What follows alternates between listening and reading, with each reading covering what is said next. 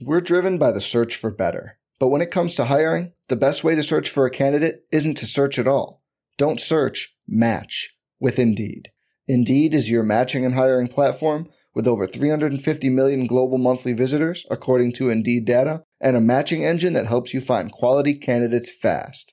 Leveraging over 140 million qualifications and preferences every day, Indeed's matching engine is constantly learning from your preferences. Join more than 3.5 million businesses worldwide that use Indeed to hire great talent fast. And listeners of this show will get a $75 sponsored job credit to get your jobs more visibility at Indeed.com slash BlueWire. Just go to Indeed.com slash BlueWire right now and support our show by saying you heard about Indeed on this podcast. Indeed.com slash BlueWire. Terms and conditions apply. Need to hire? You need Indeed. This season, all your favorites have one home for the holidays. Yours with Disney Plus. Merry Christmas! Moana, Woody, Buzz, Captain Marvel, Darth Vader, and Homer will all be there, so make room. Make Disney Plus your home for the holidays, streaming Disney, Pixar, Marvel, Star Wars, Nat Geo, and 30 seasons of The Simpsons. That's something to celebrate. Merry Christmas to you! All these and more now streaming. Go to DisneyPlus.com to sign up now. Right now, when you come in and switch to T-Mobile, you get the amazing iPhone 11 Pro on us with iPhone 10s trade-in. Aren't these mountains majestic? Joe, are you even looking? I'm posting these amazing pics I took with my iPhone 11 Pro.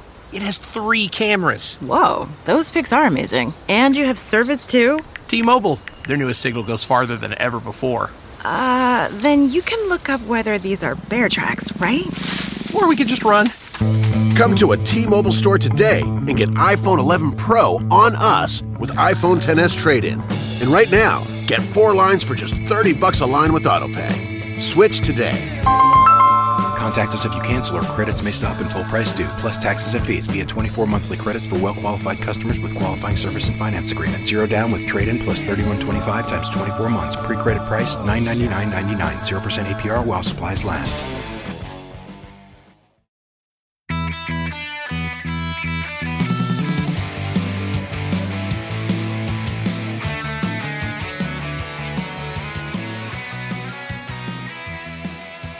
Welcome to the Barcelona Podcast, episode 104. Unmissable Opinions brought to you by the most influential voices in the FC Barcelona community. Thanks again for tuning into the show. You can tap in your show notes on the app and check out the show notes to subscribe. You can also find us on social media on Twitter at the Barcelona Pod. We're at Hilton D13 for me, and on Instagram at the Barcelona Pod our closed Facebook group, which if you had tuned in to the earlier show this week with at Deanna Christine on Twitter, obviously you know her, Deanna Christine, a friend of the show, we did La Ronda, where we got our questions from the closed group on Facebook. That's tbpod.link backslash group. We also do deeper dives and discussions in that group, so check that out. You can ask to join just three easy questions. You answer the questions, and this is what I do say answer the questions, and it's an easy let in. You get the green light, and you can join that discussion and ask those questions. You can also help us out on Patreon. It is our Patreon page that allowed us to make Monday's show. And again, a big thank you to all those who do contribute and help us to continue making new episodes of the Barcelona podcast. That's why we have two this week, and I promise you on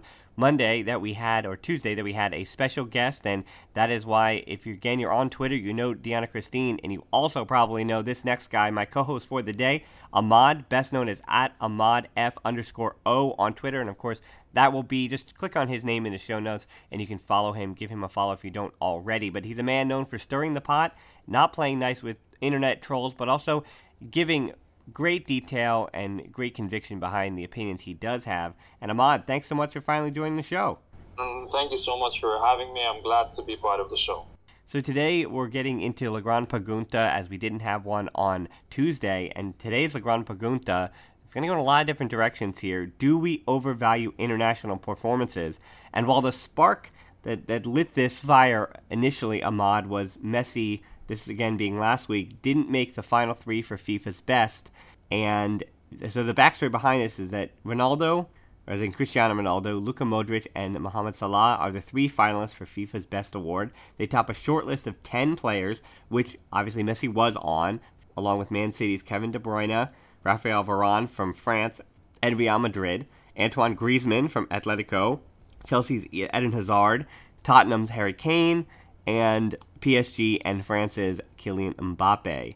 And Modric, at the Champions League draw, was also named as the best player in Europe for the season. Madrid winning the positional prizes for goalkeeper in Keylor Navas, Sergio Ramos took home defender, Modric got midfielder, and Ronaldo got forward. And with all those awards being handed out to the Champions League winner, the team that finished fourth in the Liga last year, and looking at even the final three, where Mbappe didn't even make that or Griezmann for the World Cup, it seems like a lot of weight was put in the Champions League. That's why Messi, again, for all his records last year, for all he did in the domestic campaigns in Copa del Rey, and even for the performance he had uh, with Argentina at the World Cup, making it to the knockout stages when it didn't seem likely at all. It seems like the awards really do just focus on the Champions League, and I don't know if we can read too much more into that. Yeah, yeah, that's true. Uh, the awards have always been like that. So uh, the players that have been doing well in the Champions League get the most credit. And uh, when it comes to uh, Messi and Barcelona, they're they're basically the, the, the victims of their own success. And uh, when it comes to La Liga and how easy it has become to for Barcelona to, to win the league, um, this isn't really coming for Barcelona's advantage or Messi's advantage. The league is becoming something that is trivial for Barcelona. Or even um, uh, people expect us to win the league every season, and that's becoming relatively bad for uh, when it comes to individual trophies. And our play, play is becoming recognized by the media. So uh, Messi won't really achieve anything on the individual level as long as uh, we don't reach uh, the Champions League final or, of course, win it. So, as things stand, I think it's going to be the case for uh, the next few years as well. Uh, the league won't matter as much. Neither will the Copa del Rey, obviously. So, it's all about the Champions League. It's all about the prestigious competitions. Um, and I think that's that's what really plays a huge role in, in, in these individual trophies, and it's always going to stay as such. And that's incredible to me because when you watched Messi in La Liga games week in and week out, the consistency he showed and again, it wasn't every Barcelona player, but the consistency that Messi showed just phenomenal. In I can only name one or two, and I'm not talking just about the Roma game, and obviously Messi didn't even start in the Levante loss, but for Messi, there were very few moments where he seemed to be sluggish and starting slow. And then there were other times when, if you watch the first last season, the first 20 minutes of the, the second Celta de Vigo game, that, I mean, he was just uh, otherworldly. And we I know we say that a lot, but there was a 20 minute stretch when I, I don't think any Celta de Vigo player could physically even touch him. And I don't know if, and we know this, I don't think any other player in the world gets to that level. But that said, again, the people who are voting on this, as you're mentioning, aren't watching La Liga games week in and week out. And when you talk about even that short list, you can't tell me that everybody on that voting committee is watching each of these guys so regularly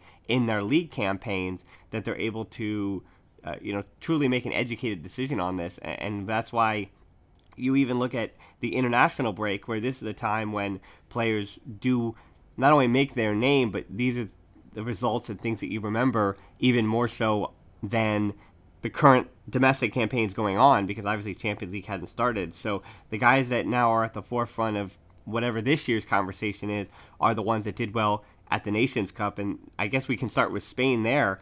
That you know that six nothing win over Croatia after Croatia had made the final of the World Cup. This is obviously why Modric gets a lot of attention, and it doesn't it doesn't hurt that he's also with Real Madrid. But I think it puts a weird question. I want to bring up even Rakitic here. That it puts Rakitic in a weird position here you look at this 6 nothing loss to Croatia, and obviously him looking distraught has been on all these papers and all these headlines.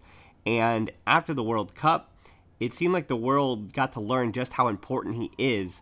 And while the and while so many culés don't rate him for what he is, and, and yet the second Spain dominates him in his 100th cap, casual viewers who finally rated him properly after the World Cup obviously just turned on him, and it's so easy to discard a player after one match. So I, I don't understand how someone so devout to both club and country can always be so polarizing. He does. He's not an Ibrahimovic. He's not a Diego Costa kind of character. He's just such a, a, go with the flow, unpolarizing personality, and yet he's such a polarizing guy. But for all the bad headlines, I, I guess I'm still happy to see that he got some of the positive attention he deserves but I, I don't know. I, I think it just puts him in a weird position playing in these huge matches in the World Cup final and then coming back to Barcelona and knowing that Barcelona is not being watched week in and week out by everybody, that now Kule is the ones who are watching those matches, seem to not rate him again properly. Yeah, yeah, that's true. I think Rakitic is a is a very special case because um, he arrived in, a, in, a, in an age where Xavi was leaving the club and uh, the club was looking for a proper replacement that is uh, basically a person, a player who's uh, technically gifted and someone that the Barcelona fans can relate to.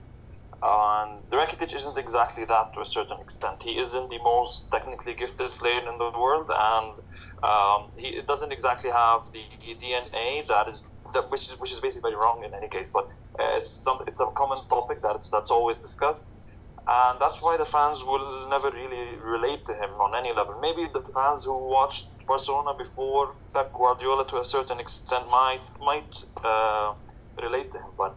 Um, many fans won't, and uh, that's never going to change because the, the image that they have of him and uh, the, the thing that is being displayed the most on the media is that he's the hard worker type of player. He's the uh, he's the player that's going to give the most effort on the field and so on. And they don't really discuss his ability to um, create and his ability to help out the team in, in, in much more intelligent ways. Uh, I think he's a, he's also a victim of the media to a certain extent. When it comes to uh, social media, of course, that's very uh, obvious. And when it comes to the, the national team, he was um, in a situation where Modric was getting all the attention, and that's normal because overall he's, he is the better player. Um, he got less recognition overall throughout his career. I think some players are just unlucky that way for the setting that they're, that they're in. I'm sure many fans um, probably the ones that are uh, that are outside social media and probably of uh, the ones that have witnessed different Barcelona sides who have a different type of uh, exposure and so on would possibly uh, rate Rakitic for what he is and not imagine him uh, under a different context and then criticize him accordingly. So as things stand, I don't think that's uh, ever going to change. I just appreciate him for what he's providing for the team so far for his effort, and he's, he's a very dedicated person. He's a he's a professional, and he, he never really caused any issue, uh, unlike other players. So uh, as things stand, I'm just glad to have him, and uh, I'm just hoping that he can still uh, provide uh, a lot of support for for the team in, in, this next season. Yeah, along with Busquets and Coutinho, he's the incumbent starter. And, and speaking of Busquets, and continuing on with the Croatia theme that Spain 6 0 drubbing of Croatia, the reason it stands out during this international break is not only because Barcelona didn't have that many players who actually even were sent out. Uh, we saw the Jasper Cillessen with the Netherlands team, and Umtiti and Dembele were out with France, and we had Busquets to Spain. And the reason we focus on that Busquets game, and obviously, obviously, we talked about Rakitic already, but only Sergio Busquets for Barcelona started in that game. Sergio Roberto was available off the bench. And that's a team now led by Luis Enrique that obviously in that dismantling performance looked like a reinvigorated side, looked like they had things really together in a way that they never truly did, had captured at the World Cup. They seem more direct. They play Luis Enrique style. And I even saw you mentioning that Luis Enrique, and you've defended him before, Ahmad, and you have to agree with it. And not only did he, you know, in 2015 was that a fantastic campaign led by that front three trident, winning the, the Champions League Cup, but Luis Enrique seems to, in hindsight, because of the way he left Barcelona, already become some undervalued manager of Barcelona, as if people don't remember the heights that Barcelona were able to be, were, were flying at when he was with the team. And that said, though, with Jordi Alba not selected and Gerard Piqué now retired, do you think this is also a bad look for Barcelona in not having a major role in the Spanish national team anymore? So I think this is two entirely different topics. So I, I think you go in whatever direction you want to go with, either in the value of Luis Enrique now in his time at Barca, or whether we talk about the the the amount of Barcelona players in the Spanish national team and what that means for not only Barcelona's cultural identity in the, their in the nation they're still a part of, or what that means just about the I guess as a complement to the international makeup of, of the team. When it comes to Luis Enrique, I think he arrived in, in a similar uh, situation like he like he did when it comes to uh, Barcelona in 2014. And it, a lot of people don't remember this, but in 2014 the team was in a, in a very specific phase. It was very critical to have someone uh, on the team that would push the team forward. You're talking about your captain, Carles Puyol was uh, um, uh, he decided to retire the year before. Uh, Messi was on, on, on, on the worst form of his career, basically. Uh, Iniesta, people were doubting Iniesta overall. They were doubting Dani Alves if he could continue like this or not. Uh, they were doubting how uh, dedicated Piqué was and if he could actually gain, regain his form or not. And uh, then Luis Enrique stepped in, and everyone seemed to find uh, found his, uh, their their forms again, and and that, and that was the, the incredible part. He what what he did and his work in the team was more mental than anything else and that's mentioned in Iniesta's book. It, it's mentioned when when Piqué is talking about Luis Enrique. They say something very specific, and they all repeated the same thing, the same idea, which is that um, they thought about things differently, and they were pushed further by Luis Enrique. So what he did is that he revived this generation of players, and he brought in some type of uh, motivation, and that's what they needed. These guys did not need to learn about football; they know it more than anyone. What they needed is some, some type of motivation to move forward, to win more trophies. You've won everything so far, but that, that that's not enough. Let's win more. That's what they did in 2015, 2016. So they had just lost the league trophy, and they've witnessed Real Madrid winning uh, the Champions League, the Champions League trophy in 2014. So they went on and they won the league and the Champions League, and the year after they won the league again and, and the Copa del Rey. So um, he brought in something that was much needed, and the same case applies to uh, Spain. Uh, Spain don't have uh, these uh, experienced players anymore, so Piqué retired, and Iniesta uh, is out of the way as well. You have many players who are not there. So, in the case that they're in, they have these incredible young players like Asensio, like Isco, and all, all of the remaining players can provide a lot. But in the World Cup, they were going through a very tough phase. They had just lost their coach a few days earlier, and um, I think that was a, a tough uh, patch for them. So Luis Enrique came in as a savior type of uh, person for them. So uh, he came in to motivate them, to push them further, and that's exactly what they displayed against Croatia. And uh, this type of dedication and motivation appears the most under Luis Enrique, and that's what that's what uh, we had with him as well. So uh, whether when it comes to the comeback versus PSG or all the successful events, it's all because of the team being dedicated enough and wanting to show more. So that's when it comes to Luis Enrique. When it comes to Spain, Spain and Barcelona's presence in the in the national team, I don't think it's um, I don't think it's weird that we don't have many Barcelona players in the national team. After we have Umtiti, uh, a French player, and we have uh, Alba, who's uh, obviously not going to be picked by recent league anytime soon because of the the thing that went on back then we have Piqué who retired, so that's it. We have Ter Stegen who's German. You, you don't have these uh, extreme Spanish players or the good Spanish players who could actually make it. So you don't have Sergio Roberto who did actually make the final cut. So uh, everyone else is either uh, not Spanish or not good enough, simply. And, and that's something that the Barcelona fans have to deal with. We don't have the best uh, Spanish players anymore, so they all uh, either retired or left simply. So Thiago, uh, for example, is a player who, who left, who's not here anymore, and Iniesta is a player who retired. So that's it. We don't have the same generation anymore, sadly. Yeah, and the only worry that that has, and this was brought up a, a few weeks ago on this show, that with the academy, it's it's unbelievable how many Catalan products Barcelona is able to churn out, and even even if they don't break into the first team, just the sheer number. Again, Catalonia is not one of the largest regions in the world. It is it is a large region with a, a lot of people in it, but it's not one of the largest bases in the world for footballing talent. And yet, Barcelona is able to churn out Catalan product after Catalan product that that they're able to pick up out of their own backyard.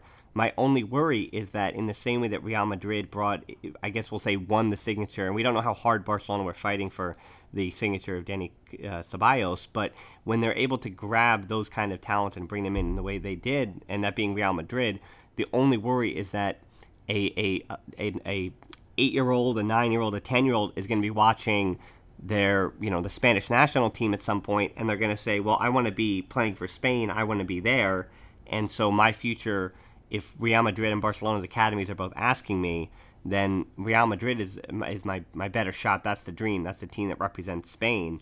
And so that would be the only fear is that that youth products, and I'm talking real young in Spain, start to believe that Real Madrid is more connected to the national team than Barcelona is. And the truth is that it always has kind of been that way. Obviously, that's the way it works. That's, I mean, the, the whole controversy of Barcelona and Girona going to the States, again, does at least half of it revolves around the, the, the Catalan independence movement and the way that those two teams are represented and what they do represent. And that said, that's that's only my big fear is that this is a big product, a big issue down the line. And Ahmad, you could even curve that. This is again coming from someone who lives in the United States, so I see the issues with the, the, the U.S. team and the way that Mexico has the pull, particularly on players closer to the, the U.S. Mexico border, because Mexico promises certain things and they have a, a plan that it seems like the U.S. at times doesn't showcase. And so that's the way that I think that Real Madrid would say, look at here, we're in the Spanish national team in a way that Barcelona doesn't. So my only worry is that Barcelona is going to lose some of those local talents, like Abel Ruiz, like Iñaki Peña. Those are guys that are not from Catalonia, but instead from the Valencian community.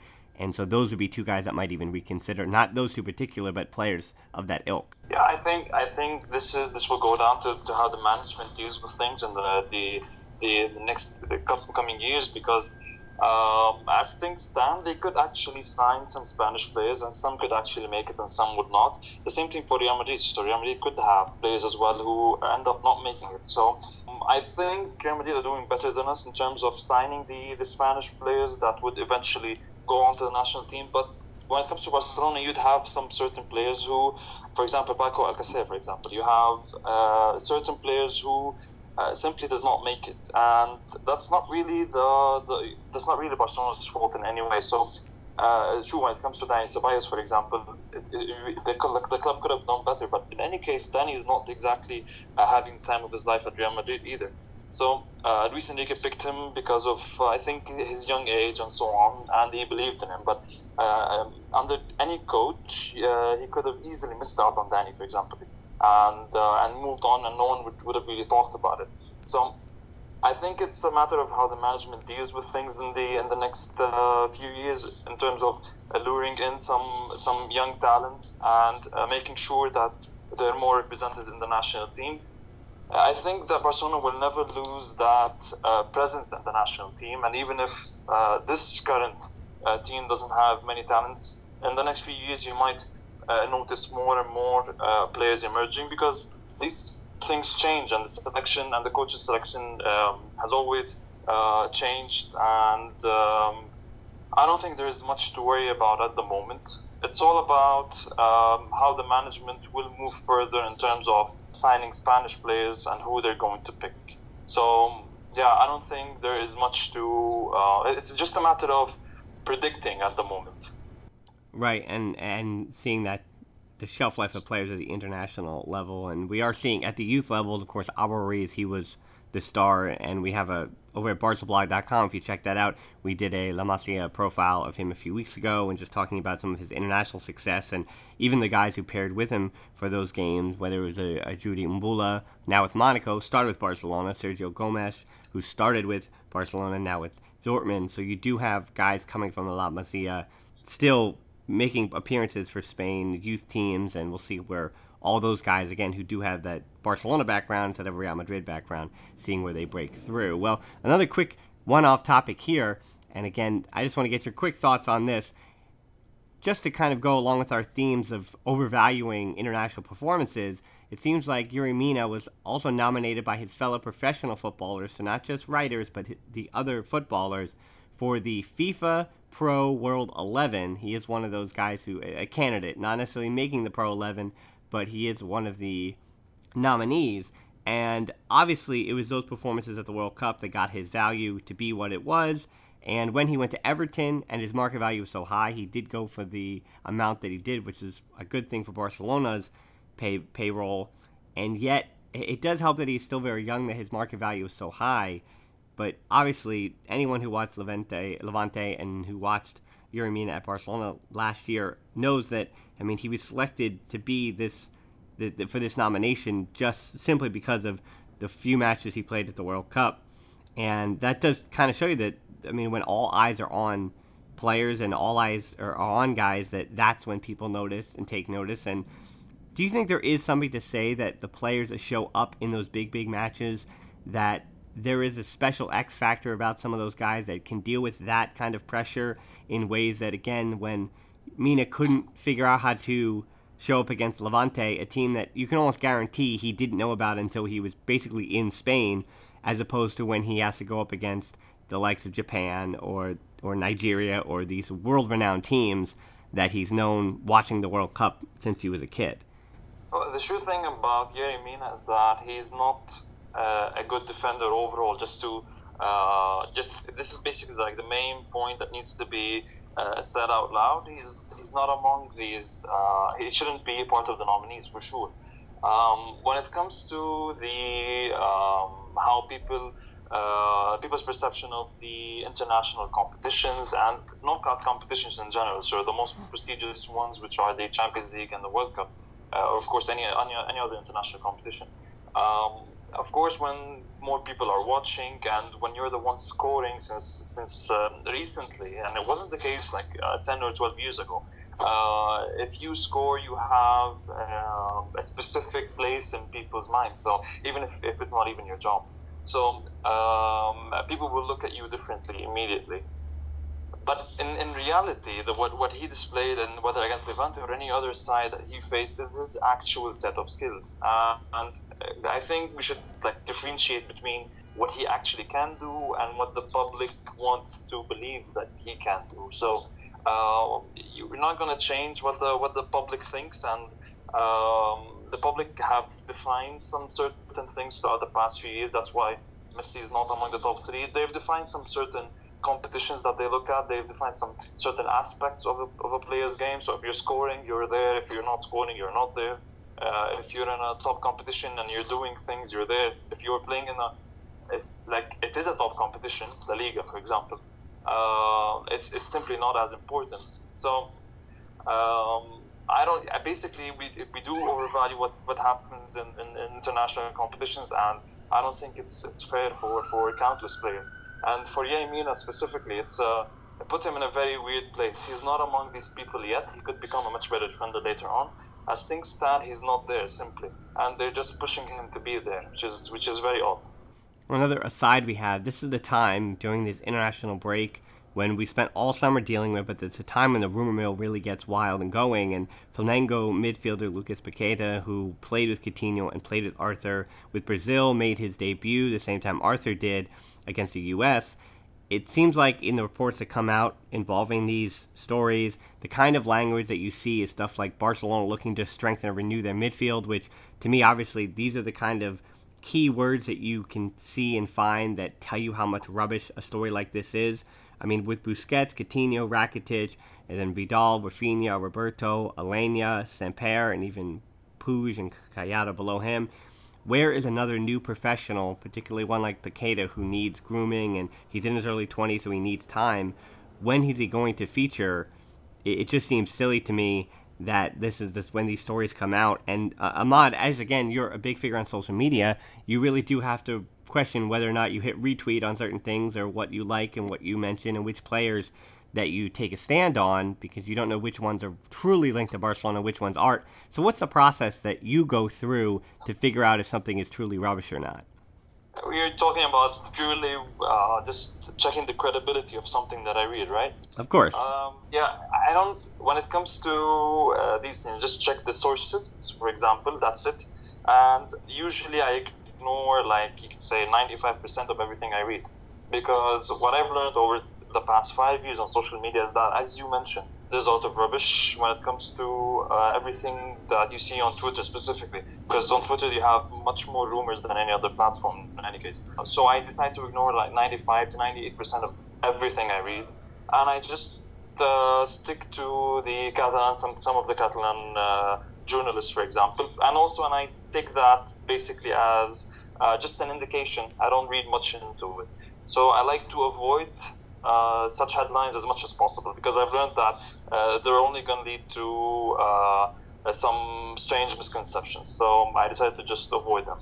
Yeah, well, let's wrap this topic of overvaluing international performances up with our, our final we'll say, big chapter of this. And what I do want to ask is let's actually just break this down honestly and straightforward.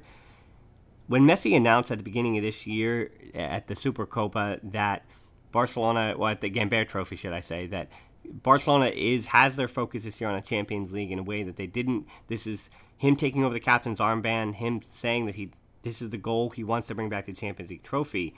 And it seems to me that there's an understanding there by Messi that part of his and Barcelona's legacy is going to be defined by the Champions League trophies. Obviously, as we've been talking about this whole show, much more than the Liga titles.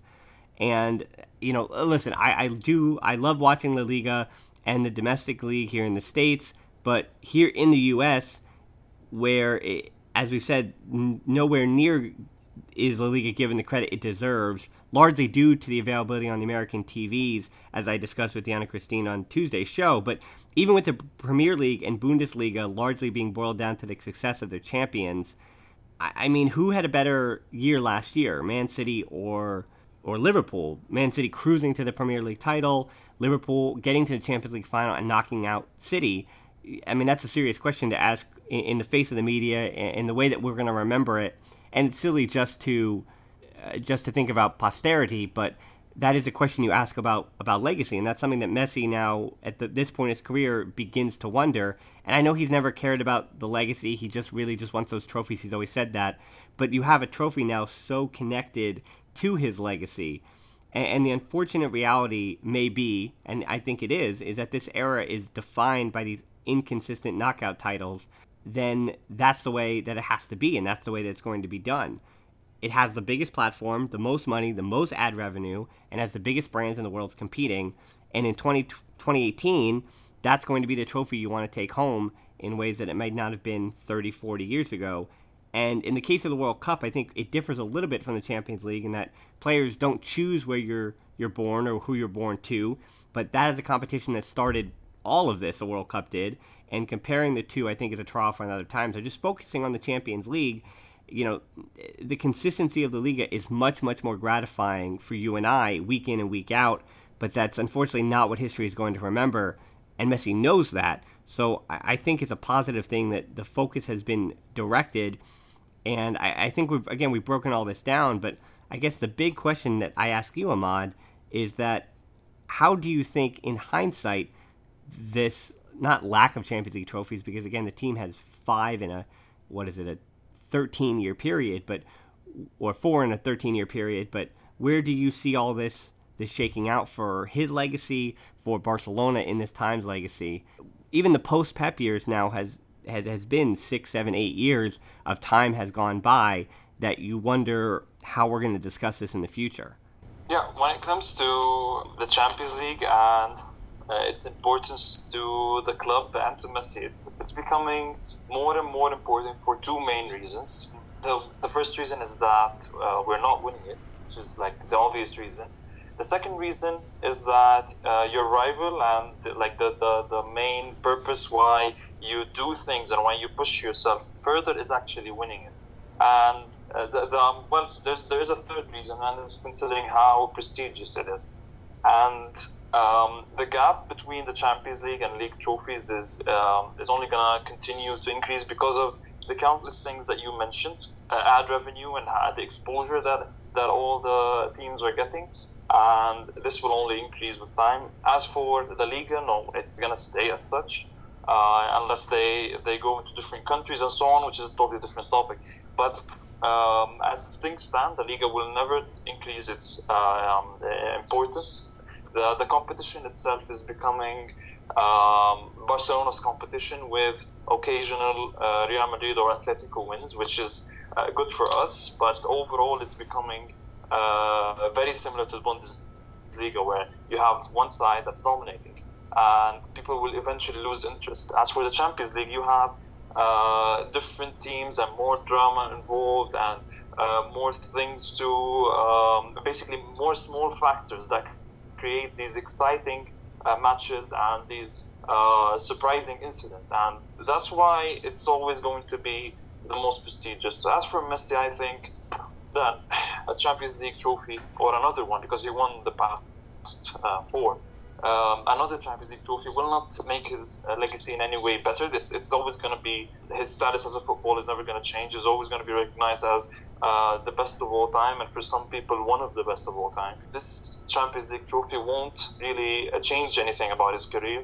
Uh, everyone knows what he has achieved. I believe he wants to provide something to the people uh, of Barcelona and to the people that were in the stands that day he was trying to tell them that we will try our best to make sure that this trophy, the one that you've been asking for for the past uh, three years since 2015, uh, is coming back. And that's something to motivate the fans to make sure that they uh, come to the stadium to make sure that they're always uh, excited about matches and so on. So I think he's doing this as a, a leadership type of thing. He's trying to show that he's there. He's trying to show that he's going to push as hard as possible and I think that's uh, that's really uh, great because uh, the club needs this at the moment. The club needs uh, a Champions League trophy in order to gain back this type of exposure and this type of um, significance. As long as Real Madrid keep winning it, Barcelona will always be affected somewhere or the other, sadly. Yeah, that's just the way it is. And uh, uh, one of the lasting one-offs before we wrap this show up. And speaking of the Champions League, the Barcelona Femení were just this, this is in the news. We're defeated 3 1 in Kazakhstan in the first leg in the round of 32. Now, the women's division a little different. They don't do the group stage like the other Champions Leagues do, but it's a round of 32, two legs. And so now on Wednesday, the 26th, they have a lot of work, that being this month, they have a lot of work to do back in Barcelona to keep that up. And for the Barca Femení, their exposure and the following that they have with the international superstars they have, whether it's Lieke Martens, Toni Duggan.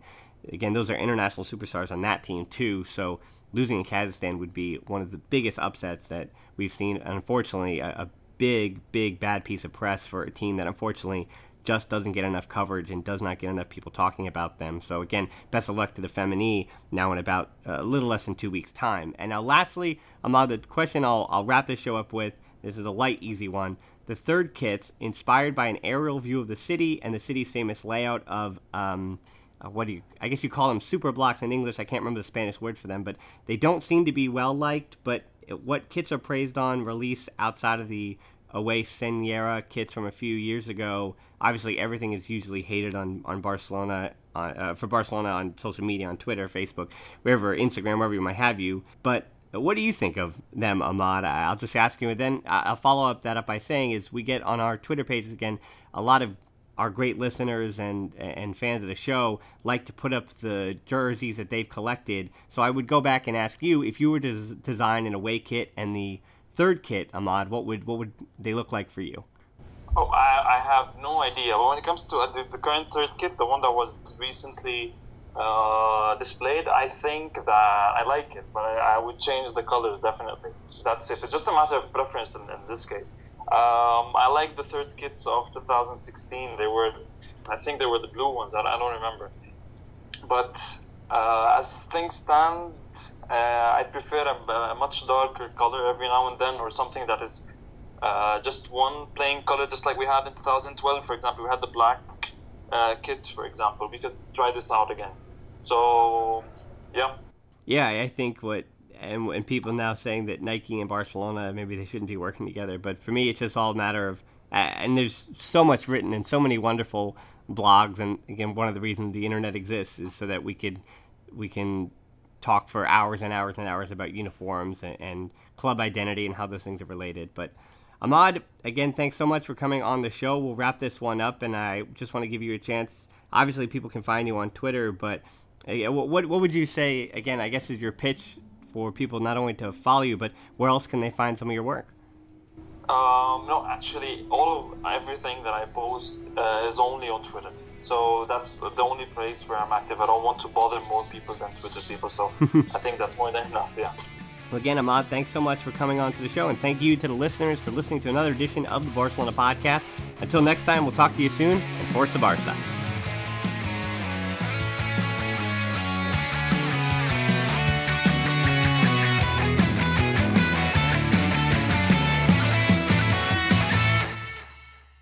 Right now, when you come in and switch to T-Mobile, you get the amazing iPhone 11 Pro on us with iPhone 10s trade-in. Aren't these mountains majestic? Joe, are you even looking? I'm posting these amazing pics I took with my iPhone 11 Pro. It has three cameras. Whoa, those pics are amazing. And you have service too? T Mobile, their newest signal goes farther than ever before. Uh, then you can look up whether these are bear tracks, right? Or we could just run. Come to a T Mobile store today and get iPhone 11 Pro on us with iPhone 10s trade in.